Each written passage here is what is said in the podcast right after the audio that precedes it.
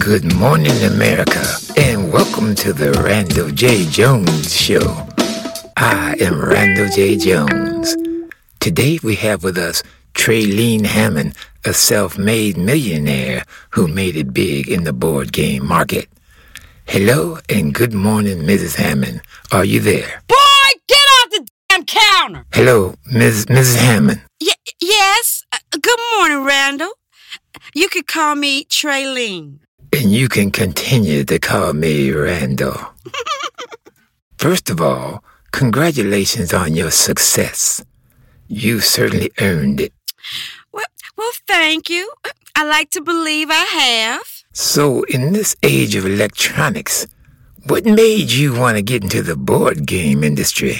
I just thought there was a shortage of quality games kids could play at home. Second, I wanted to not only make them for children, but a family board game. Because the family is unity. With board games, there's interaction. I can't say the same for mobile games. Even the video games are pretty much limited to two players. Well, you certainly succeeded in what you set out to do.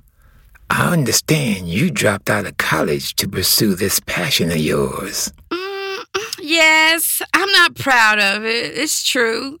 I was going to college to make money. Well, I'm making money now. Yes, you most certainly are. I understand you married with children. Yes, I'm happily married for the last 10 years. We have three wonderful children two girls and a boy. Beautiful, beautiful. That's just wonderful. So, you certainly are making waves in the game market. But it seems you do have a little competition. No, not really. I'm talking about 11 year old Stephanie Lewis. Her first board game was the number one board game this year. Uh, okay, she got lucky. A little competition never hurt anybody, uh, wouldn't you agree? Competition? You think that little girl's competition to me? She makes games for babies. I make games for entire families. Oh, yeah, it's game on. Well, I didn't mean to start any kind of. Uh, I will crush her and her toy townhouse. Well, she is only 11 years old. You have to give her credit for being so. I don't have to give her anything. See, that's the problem with this generation. They want to be given everything instead of earning it, like I did. Besides, I thought this interview was about me. You're absolutely right. I apologize for going astray. Now let's get back to you. I understand you bought a new house and your parents a new car. Sounds like you living the dream. Yes, I am, Randle. Yes, I am. Like I always like to tell my kids and my pastor, dreams are meant to be lived. So I understand this was a long, hard road for you. Yes, indeed. I put everything I've got into this business my blood, sweat, tears. I couldn't begin to explain the setbacks, obstacles, and rejections I faced. The pain, mishaps, and failures, all a part of my bittersweet experience, my road to glory. I paid the cost to be the boss. Game on. I understand little Stephanie has a similar story. How could little Stephanie even begin to understand what real work, effort, and pain is all about? Her mommy and daddy probably gave her the money to start her little business. No. My understanding is she raised her own money selling lemonade and cookies every day after school and on weekends. Mm. Bravo for her. I bet the whole time that little darling never paid taxes either. Well, as a matter of fact, she did. She even showed me her IRS forms. So, so you met her? Yes, she was on my show last month. Ah, so, so you interviewed her before me?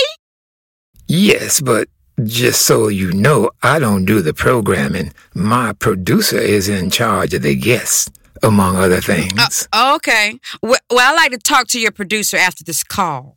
I'll see if that's possible.